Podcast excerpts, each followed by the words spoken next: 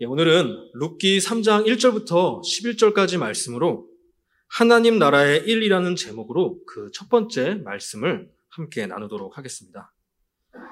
예, 저희는 보통 하나님 나라의 일이라고 하면 예, 교회 봉사나 프로그램들 아니면 전도나 선교 같은 교회 일들을 생각하기가 쉽습니다.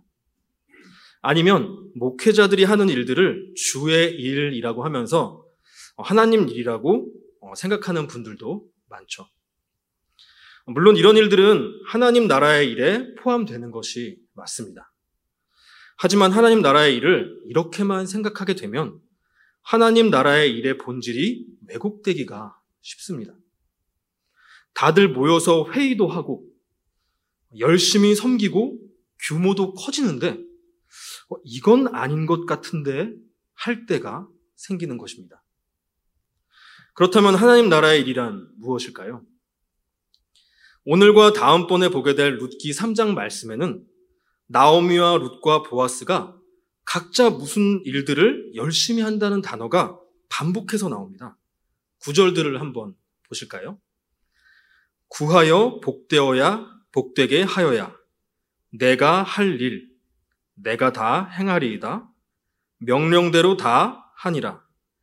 그 사람이 자기에게 행한 것, 이 일을 성취하기 전에는 쉬지 아니하리라.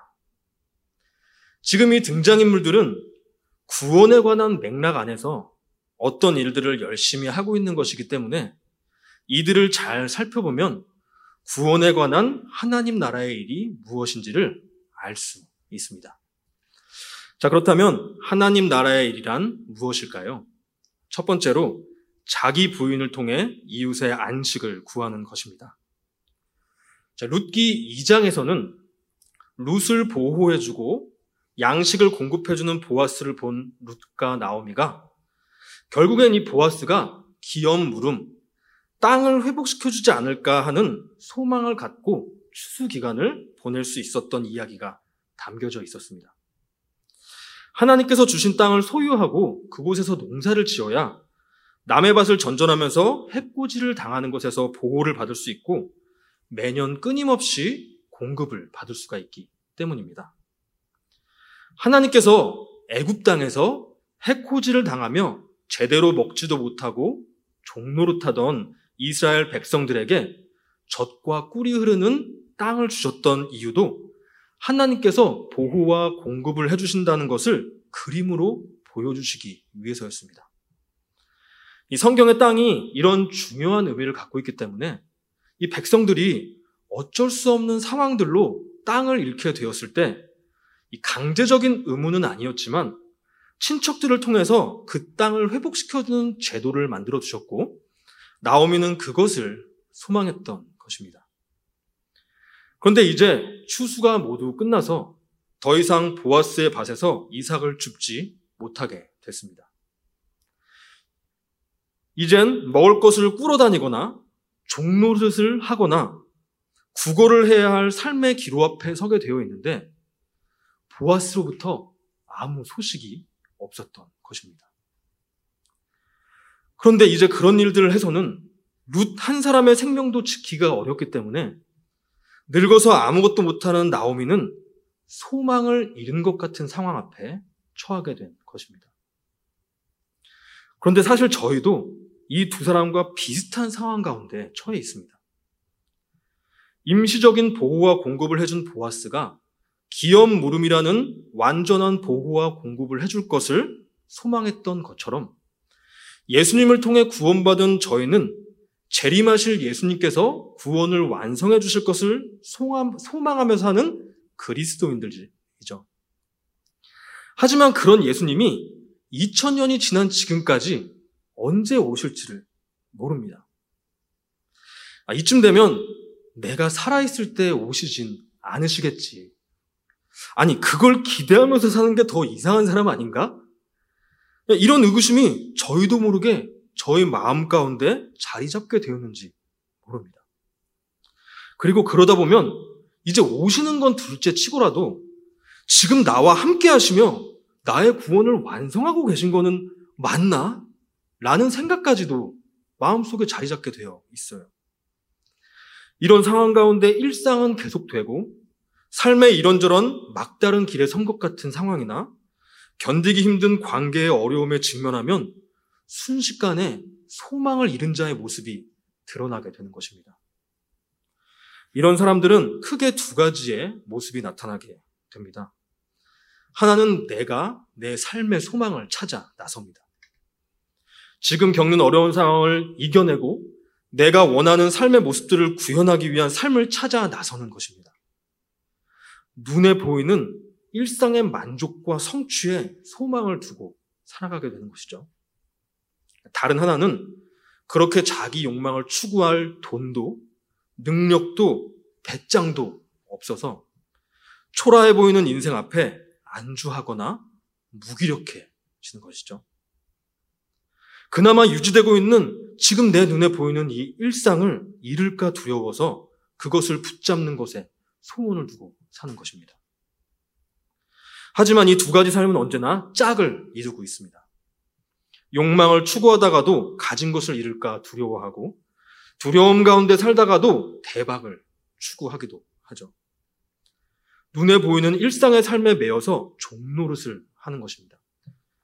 이 애굽의 종되었던 이스라엘 백성들이 세상에 종되어 사는 모습을 보여주는 그림이었듯이 지금 룻과 나오미가 구걸하고 종노릇하게 될 삶에 맞닥뜨렸다는 것은 바로 그런 삶을 살아갈 수도 있는 기로에 섰다는 것을 보여주고 있는 것입니다. 저희도 예수님의 재림과 구원을 삶의 중심, 삶의 목적, 삶의 소망으로 두지 않을 때 어느 순간 그런 모습으로 살고 있는 나를 발견하게 된다는 것을 여러분들도 경험해 보셨을 것입니다. 그렇다면 이런 삶의 기로 앞에서 룻과 나오미는 어떤 일들을 그렇게 열심히 하게 된 것일까요? 나오미가 먼저 말을 꺼냅니다. 1절입니다.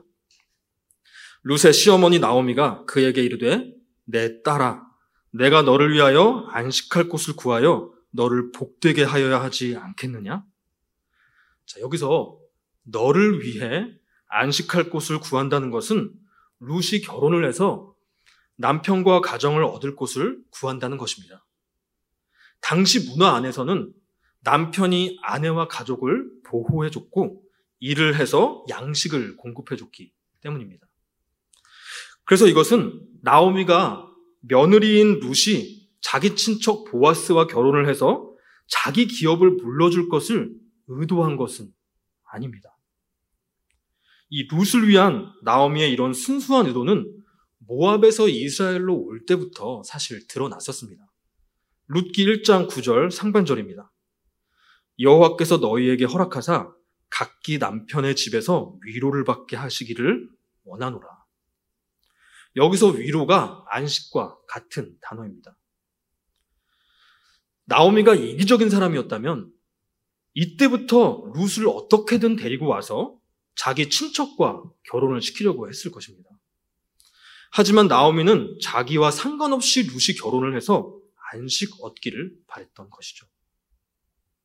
그런데 그때나 지금이나 나오미의 상황이 어떤가요? 룻이 없으면 곧 죽을 수도 있는 상황입니다. 나오미는 시어머니로서 루시 자신을 봉양하도록 할 수도 있었지만 바로 그 권위와 생명도 내려놓고 룻의 안식을 구하고 있는 것입니다. 이렇게 내 인생에 대한 내 주장과 권위라고 하는 이 욕망과 죽을 것에 대한 두려움도 내려놓는 것을 자기 부인이라고 하죠. 자, 그런데 왜 나오미는 굳이 지금 자기 부인을 통해서 나오미에게 안식을 주고자 했던 것일까요? 사람은 필연적으로 관계를 맺고 서로를 의존해 살아가는 사회적인 동물입니다. 그런데 이 땅의 대부분의 것들은 모두가 원하는 만큼 공평하게 갖기가 참 어렵습니다. 이 가운데 내 욕망과 두려움만을 해결하려는 이기성을 추구하다 보면 어떤 방식으로든지 이웃에게 상처와 고통과 피해와 수고를 안길 수밖에 없습니다. 내 안식을 내가 얻으려고 발버둥치는 이기주의, 개인주의, 자기 보존의 욕구는 오히려 모두의 안식을 깨는 것입니다. 결국 자기 부인을 통해서만 이 만인에 대한 만인의 투쟁 같은 인간관계 가운데 서로가 안식을 얻을 수가 있는 것입니다. 그래서 이런 나오미가 하는 일들이 룻에게도 똑같이 나옵니다.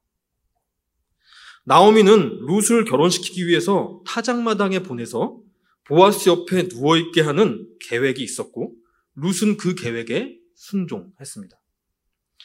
그런데 이 당시의 타작마당은 남자들의 일이었고 타작을 하면서 잔치술에 취하기도 했기 때문에 이 성경에서 이 타작마당은 음행의 공간으로도 묘사가 됩니다. 위험한 곳이면서 또 음행하는 여자로 오해를 받아 수치를 얻을 수도 있는 곳이죠. 게다가 룻은 그런 타작마당에서 자고 있던 마을에 존경받는 보아스의 옆에 누웠습니다. 보아스가 나쁜 사람이었다면 안 좋은 일이 벌어졌을 수도 있고 이것은 영락없이 음행하는 여자의 모습이었기 때문에 잘못하면 돌에 맞아 죽을 수도 있는 상황이었던 것입니다. 그런데 왜 룻은 이런 수치와 죽음을 무릅쓰고 나오미의 계획에 순종한 것일까요? 구절 말씀에 답이 있습니다.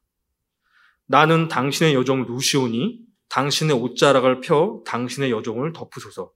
이는 당신이 기업 물을 자가 되민이다 하니.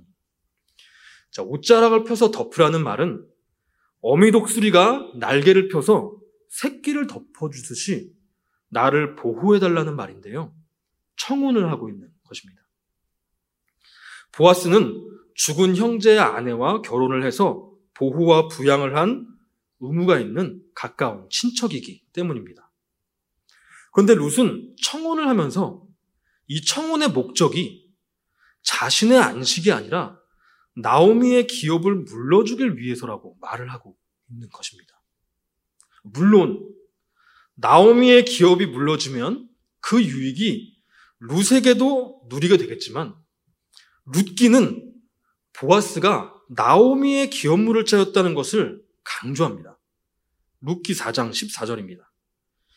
여인들이 나오미에게 이르되 찬송할지로다 여호와께서 오늘 내게 기업 물을 자가 없게 하지 아니하셨도다.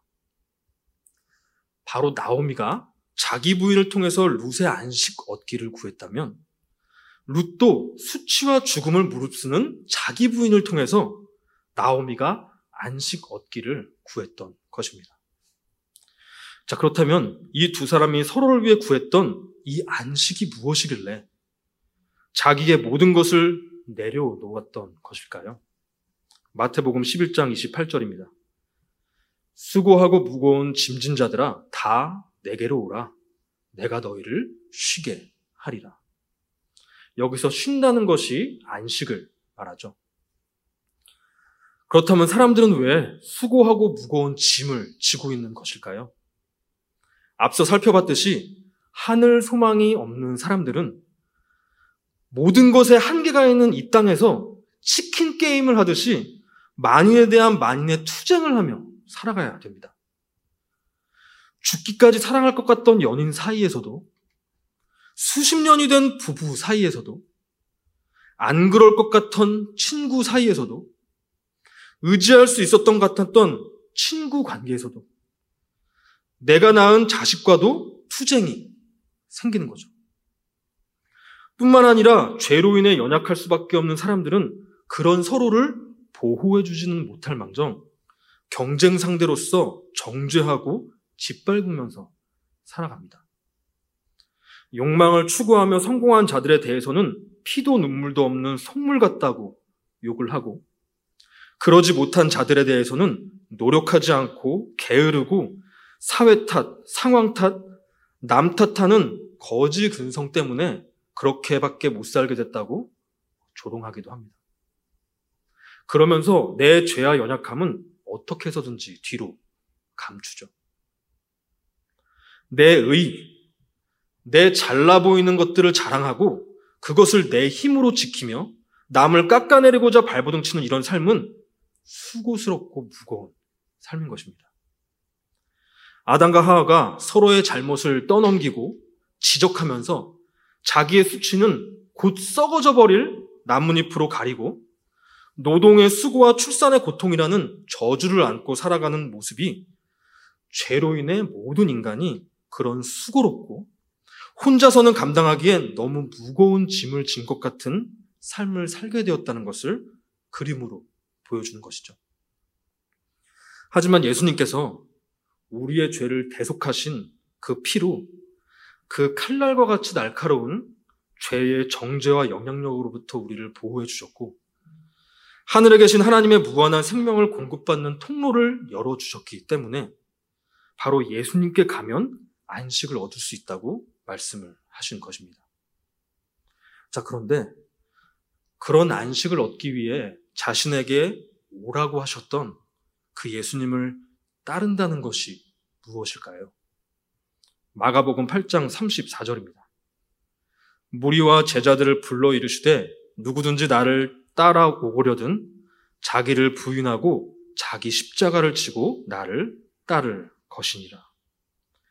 바로 십자가에 내 자아를 못 박는 자기 부인을 하는 것이 안식을 주시는 예수님께로 나아가는 길이라고 말씀을 하시는 것입니다.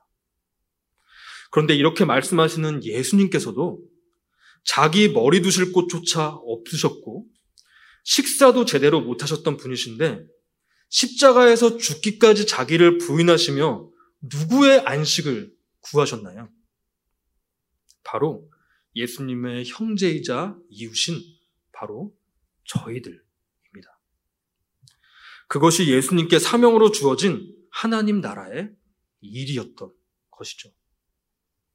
그래서 나오미와 룻도 소망을 잃은 것 같은 상황 속에서도 꿈틀꿈틀 올라올 수밖에 없는 욕망과 두려움을 부인하는 예수님께 나아가는 길을 걸으며 이웃의 안식을 구했던 것입니다. 저희도 삶의 많은 부분들이 이렇게 내 코가 석자인 상태로 살아가시는 분들이 많습니다. 어릴 때는 노느라 바쁘고요.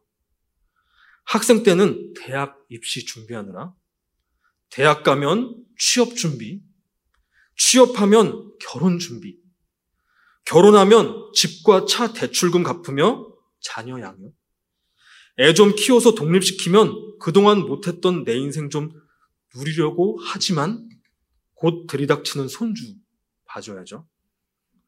손주 봐줘서 유치원이라도 보낸가 하면 연로한 부모님을 모셔야 됩니다. 그것까지 끝나면 이제 나오미처럼 내 몸조차 가누기 힘든 상황에 처하게 되는 것이죠. 저희는 이런 고된 인생 속에서 내 안식도 찾기 힘든데 누구 안식을 신경 쓰냐며 살아가기가 너무나 쉬운 것입니다. 하지만 오늘 말씀은 그런 상황 속에서도 내 안식을 위해 발버둥 칠 때 안식이 오는 것이 아니라 이웃의 안식을 위해 자기 부인을 하는 것이 우리가 모두 참된 안식을 얻을 수 있는 하나님 나라의 일이라고 하는 것입니다. 이 코로나로 인해 모이기가 어려운 이 시기, 어쩌면 하나님 나라의 일이 마귀로 인해서 모두 막혀버리고 뭔가 제대로 되지 않는 것처럼 생각될지도 모릅니다. 하지만 오늘 말씀처럼 하나님 나라의 일이란 저희가 어디에 있든 어떤 관계를 맺든 어떤 상황에 있든 작은 일을 하든 큰 일을 하든 돈을 많이 쓰든 적게 쓰든 자기 부인을 하며 예수님을 걷는 것, 예수님의 길을 걷는 것, 이웃이 예수님을 통해 안식을 얻기를 구하는 것입니다. 저와 여러분들이 이런 하나님 나라의 일의 본질을 기억하며 어떤 상황 가운데서도 기쁨과 안식을 함께 누리시기를 바랍니다. 두 번째로 하나님 나라의 일이란 무엇일까요?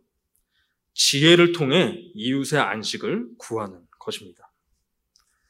자, 지금까지 말씀을 보면 나오미와 룻이 자기 부인을 통해 이웃에게 안식을 준 것처럼 보입니다. 하지만 이 안식은 죽기까지 자기 부인을 할지라도 사람의 노력으로는 얻을 수 있는 것이 아닙니다. 사실 나오미는 루시 보아스와 결혼할 수 있도록 자기 부인을 했지만 보아스가 친척이라는 연결고리만 있었을 뿐 어떻게 해줄 방법이 없었습니다. 하나님께서는 땅을 회복시켜 주셔서 보호와 공급을 해주는 기업 물음을 두셨듯이 자식 없이 남편이 죽었을 때 가까운 형제나 친척이 대를 잇고 생계를 책임져주는 계대 결혼이라는 제도도 만들어 두셨습니다. 이 계대 결혼을 통해서 자식을 낳아 생명을 이어갈 수 있게 해주시고 남편을 통해 보호와 공급을 해주기 위해서입니다. 자, 그런데 이 보아스가 가까운 친척이긴 했지만 우선순위의 친척이 따로 있었습니다. 이런 상황에서 대낮에 룻을 보아스에게 보냈는데 우선순위자가 결혼 의사가 있었다고 한다면 이 보아스가 결혼 의사가 있었다고 할지라도 난감해지고 우선순위자가 결혼 의사가 없었을지라도 상의도 없이 보아스에게 룻을 먼저 보낸 것에 기분이 좋지만은 않았을 것입니다. 지혜롭지 못한 방법인 거죠. 이 작은 마을에 가까운 친척들이라서 이걸 다 알고 있었거든요.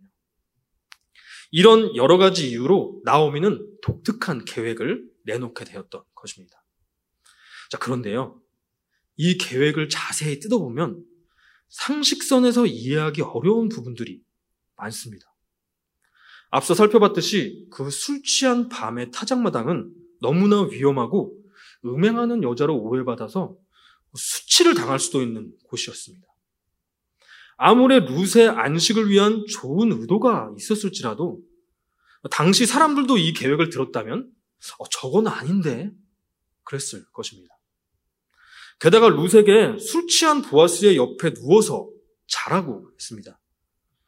여러분들, 여러분들 중에 정말 원하는 사익감이 나타났다고 했을 때 아직 결혼하지도 않은 사랑하는 딸을 술 취해 자고 있는 사익관 옆에 눕혀서라도 결혼을 시키고자 하시는 분이 계실까요?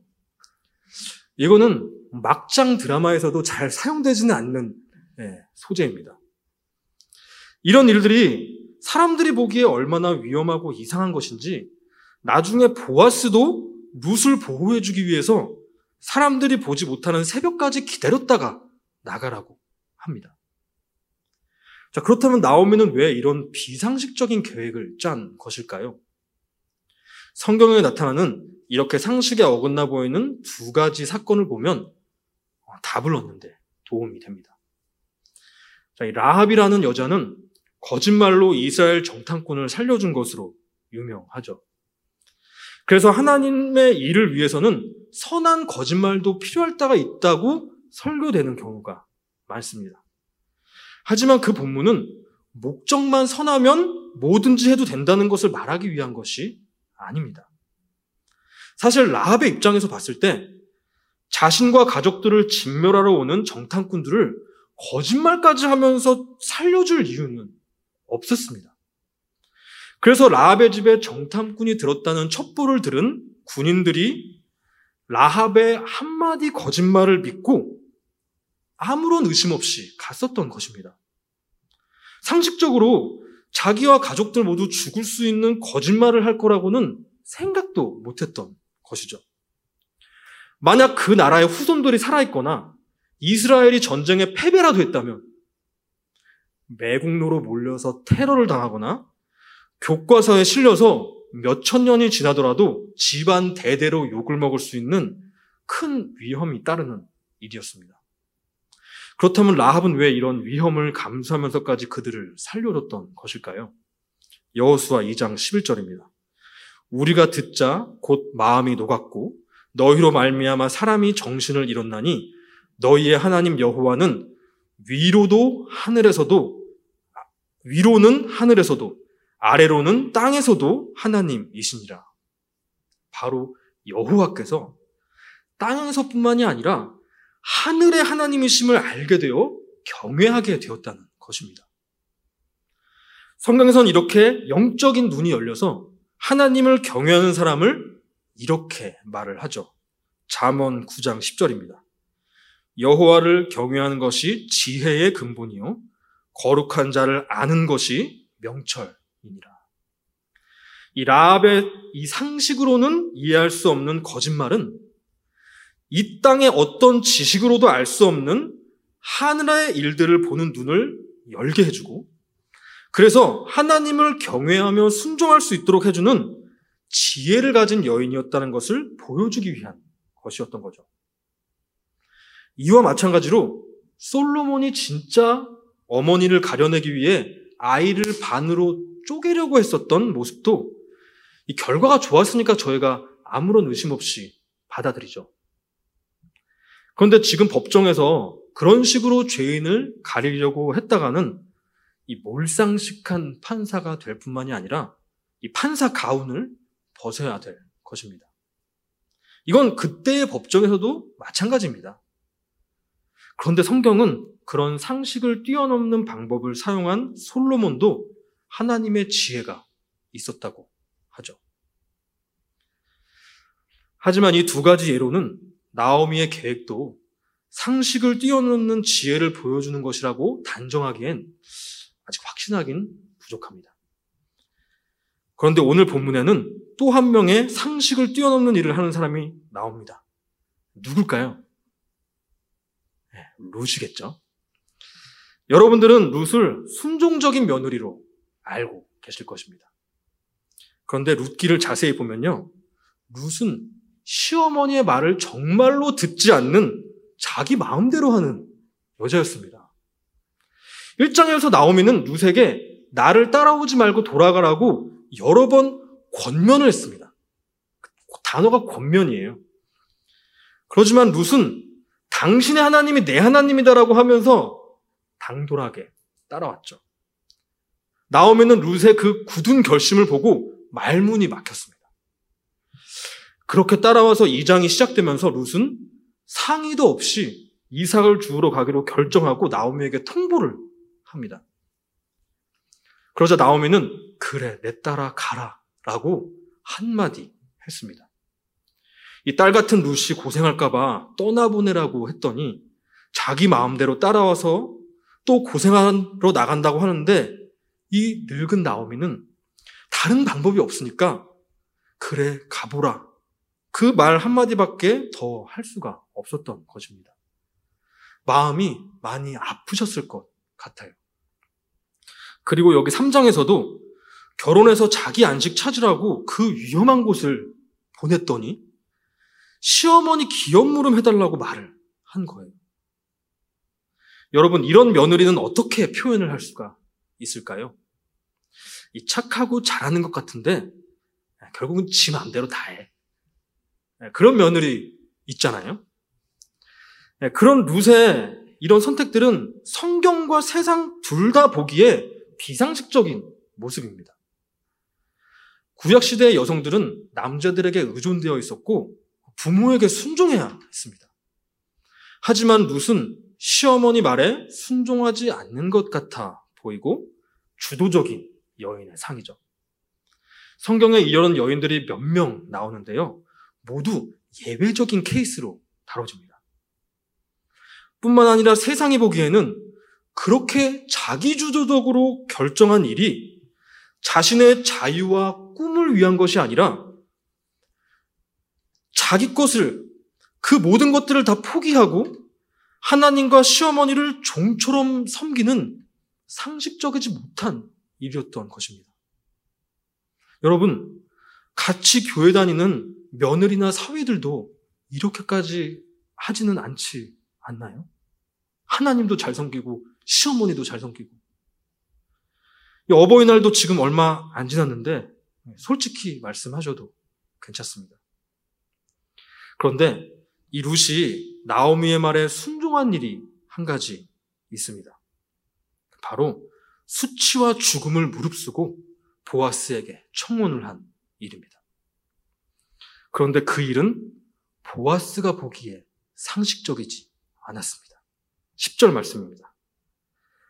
그가 이르되 내 딸아 여호와께서 내게 복 주시기를 원하노라 내가 가난하건 부하건 젊은 자를 따르지 아니하였으니 내가 베푼 이내가 처음보다 나중이 더하도다.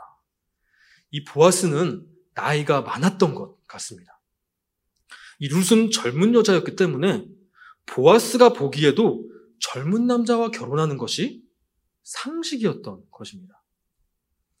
자, 여러분들께서 기저귀 갈고 씻기고 먹이고 아플 때 밤 지새우고 공부시켜서 이제 막 스무 살 넘은 사랑하는 딸이 지금 여기 김대범 목사님과 결혼한다고 생각을 해보세요.